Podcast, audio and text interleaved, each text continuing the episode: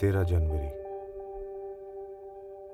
सारा देश छुट्टी के माहौल में सुस्ता रहा है और छुट्टी शुक्रवार को होने के कारण कई लोग आसपास तीन दिन की छुट्टी पे निकल गए हैं।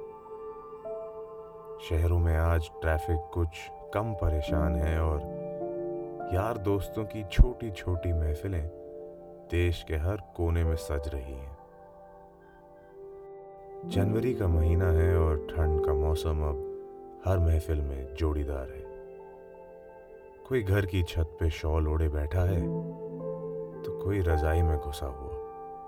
कोई आँगन की कुर्सी लगा के धूप के मज़े ले रहा है तो कहीं नुक्कड़ की दुकान के आगे चाय पे चर्चा चल रही है। ऐसी ही छोटी छोटी महफिलों से सजा हुआ है देश आज।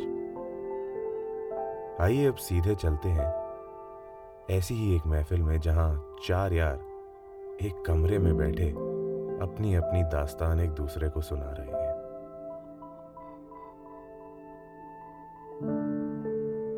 ये महफिल बाकी महफिलों से थोड़ी अलग है।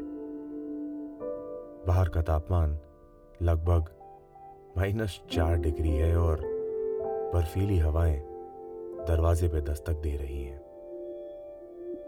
बाहर भारी बर्फ़ पड़ रही है और ठंड से अब हाथ कप कपा रहे हैं।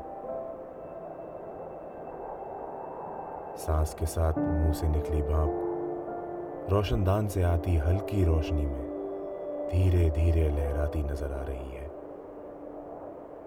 बाहर झाँक के देखो तो नज़ारा इतना खूबसूरत है कि मानो जन्नत खुद आपके लिए चल के आई हो। ये बेहद खूबसूरत नज़ारा बाहर बर्फबारी और कड़ाके की सर्दी का मौसम। भाई, चाय तो बनती है। अवतार मलिक ने घड़ी को देखते हुए कहा मिली अवतार मलिक से। अवतार इस कमरे के पहले निवासी हैं और रोहतक, हरियाणा के रहने वाले। सुबह के आठ बज रहे थे, मगर आज सूरज की किरणें सिर्फ़ किश्तों में मिल रही थी। अरे इम्तियाज़, आज चाय कहाँ रह गई? क्यों सता रहा है दोस्त? अरे क्या चाय? ये इम्ती जब तक हिलेगा, यहाँ सूरज ढल जाएगा। मैं इंतज़ाम करता हूँ। ये कहते हुए गुरमीत पास में पड़े स्टोव को उसकी गहरी नींद से जगाने लगा। ये हैं इस कमरे के दूसरे और तीसरे निवासी। इम्तियाज़ भट्ट और गुरमीत सिंह। इम्तियाज़ डोडा जम्मू और कश्मीर के रहने वाले हैं और गुरमीत रहते हैं मोगा, पंजाब में।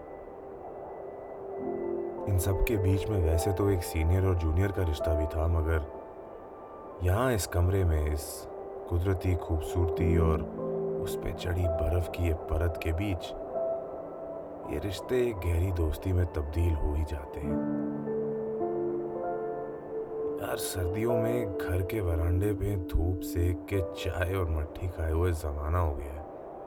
और आजकल तो वहाँ पूरे आसमान में पतंगों के रंग ढले हुए होंगे।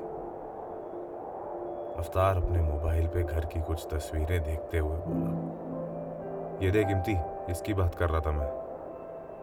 अपने घर की तस्वीर में गौर करते हुए उसने इम्तियाज़ को कुछ दिखाया।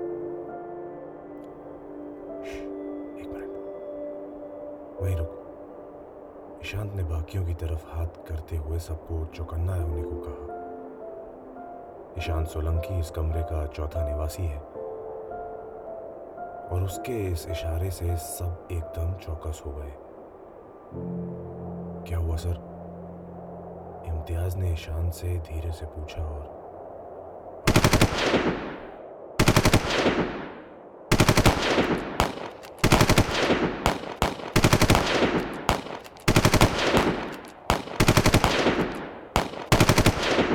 अरे इनकी सुबह आज जल्दी हो गई। गई आज की चाय। भारतीय सेना की ये पोस्ट जम्मू और कश्मीर के रजौरी इलाके में स्थित है। इधर बंकर में तैनात चार नौजवानों का हर दिन लगभग ऐसे ही शुरू होता है। कैप्टन निशान सोलंकी की कमान में ये पोस्ट है और वो अपनी ड्यूटी बखूबी निभा रहे हैं।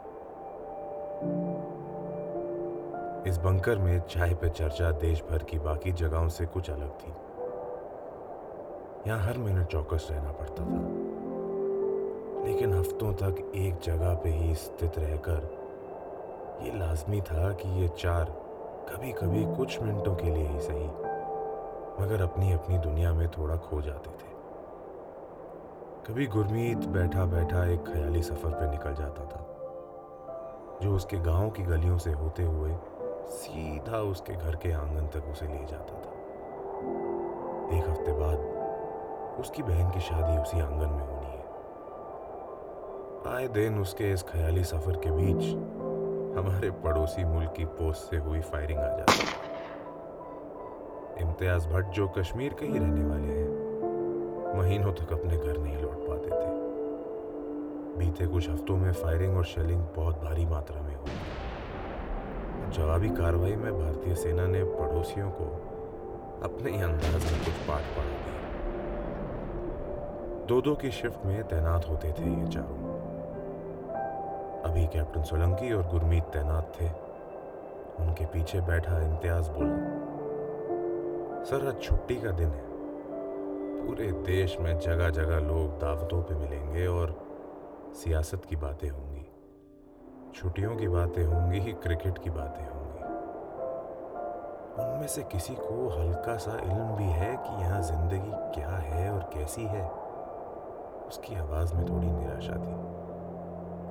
कैप्टन सोलंकी ने दिलासा देते हुए उसे कहा, यार इम्ती, उनकी क्या गलती है? वो कैसे जानेंगे कि इस बंकर में ज़िंदगी क्या है और कैसी है? सब अपनी जगह ज़रूरी है। हम यहाँ और वो वहाँ। एक और बात बोलूँ, इम्तियाज़। कैप्टन सोलंकी की आवाज़ में थोड़ी गंभीरता थी। भाई, वो तीन घंटे पहले जो चाय मिलने वाली थी, उसका क्या हुआ? ये सुन के सब हंस पड़े और बंकर में माहौल फिर से थोड़ा हल्का हो गया। इन फौजियों की ज़िंदगी में ये सब बहुत ही आम बात थी और तकरीबन हर दिन ऐसे ही बीतता इन फौजियों ने पिछले कुछ सालों में अलग अलग मोर्चों पे एक ही साथ कहीं वक्त बिताया है और एक दूसरे को बेहद करीबी से समझते भी हैं और जानते भी हैं। कहने को तो हमारे और हमारे पड़ोसियों के बीच 2003 से सीज फायर चल रहा है। लेकिन आए दिन गोलियाँ चलती हैं और शेलिंग होती है।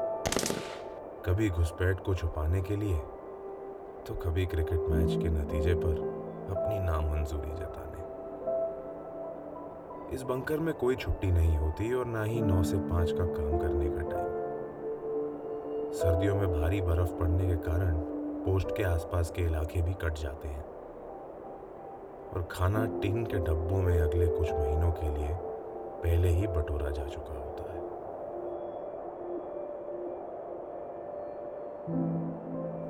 बहरहाल धीरे धीरे शाम अब ढल सी रही है और सूरज ढलने के साथ तापमान भी तेज़ी से गिर रहा है। कैप्टन सोलंकी अपनी घड़ी पर रीडिंग लेते हुए हल्के से बोले, माइनस टेन हो चुका है। आज रात सर्दी ज़्यादा पड़ेगी।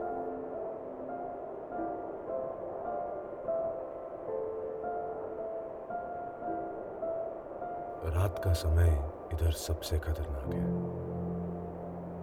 रात के अंधेरे की आड़ में घुसपैठ की कोशिश बढ़ जाती है। यहाँ इन पहाड़ों की ऊंचाई और इस बियाबान के बीच। रात के वक्त इतनी खामोशी थी कि कोई थोड़ा ऊँचा सोचे भी तो कमरे में बैठे दूसरा आदमी सुन सकता है। बंकर में हल्की सी आहट भी ज़ोर से सुनाई देती थी। और अगर कहीं ये आहट बंकर के बाहर से आई तो दिल की धड़कनें एकदम तेज हो जाती थी में खून की रफ्तार दुगनी हो जाती है। हाथ हथियार पे डट जाते हैं। बाहर से आई कोई भी आवाज़ मौत का पैगाम हो सकती है। यहाँ वादी में दूर भी कोई शोर हो तो आवाज़ गूंजती हुई बंकर तक पहुँच जाती थी। हर दूसरी या तीसरी रात को दूर से फायरिंग की आवाज़ आ ही जाती थी। इस खामोशी को चीरते हुए बंकर का वायरलेस जाग पड़ता था और एक के बाद एक रिपोर्ट आने लगती थी।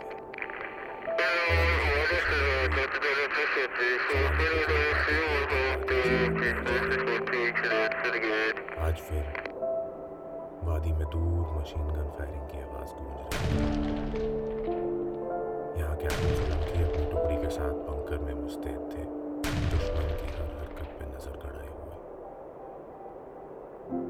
फायरिंग की गूंज के अलावा, यहाँ सब एकदम शांत था।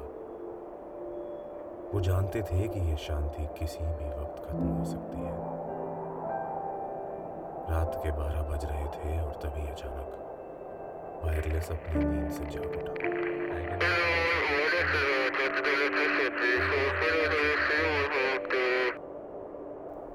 अवतार वायरलेस पे मैसेज लेता है और कैप्टन सोलंकी की ओर देखते हुए उनको रिसीवर देता है। सीओ साहब का मैसेज है सर आपके लिए। ऐसे वक्त पे सीओ का वायरलेस पे मैसेज आना अधिकतर कोई सीरियस बात को लेके ही होता है। कप्तान साहब ने अपने तेज धड़कते दिल को थामा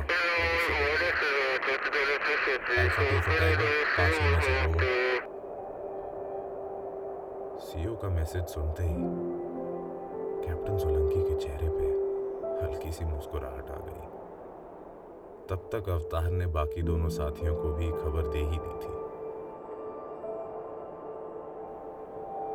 इम्तियाज़ जल्दी से तैयारी में लग गया और जैसे ही वायरलेस पे कप्तान साहब की बात खत्म हुई, उनके पीछे पड़े मेज पे राशन की ब्रेड और जैम से बने चार परत वाला बंकर स्पेशल केक तैयार था और उसके बगल में एक छोटी सी मोमबत्ती थी। जन्मदिन मुबारक, सर।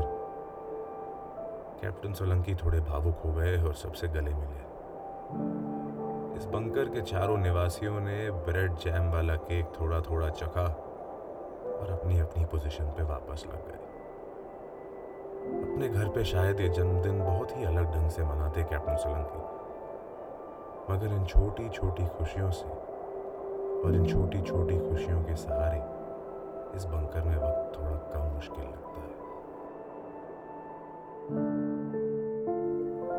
रात बीती, एक नया दिन चढ़ गया और देखते ही देखते तीन हफ़्ते और बीत गए। पड़ोसी मुल्क से नोकझोंक का सिलसिला अब भी चल रहा है। और देश की बाकी महफिलों की तरह, यहाँ भी वही बातें होती हैं। सियासत, क्रिकेट, लजीज खाना और फ़िल्मों के गीत।